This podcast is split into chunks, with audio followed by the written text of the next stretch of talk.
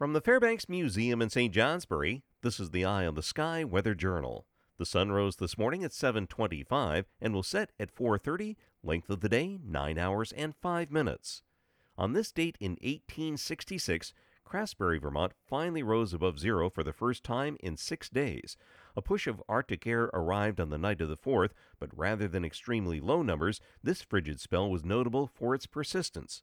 Morning lows ranged from 18 to 25 below in Craftsbury until the 9th, when it was minus 12 at 7 a.m., rising to 5 above by 2 in the afternoon.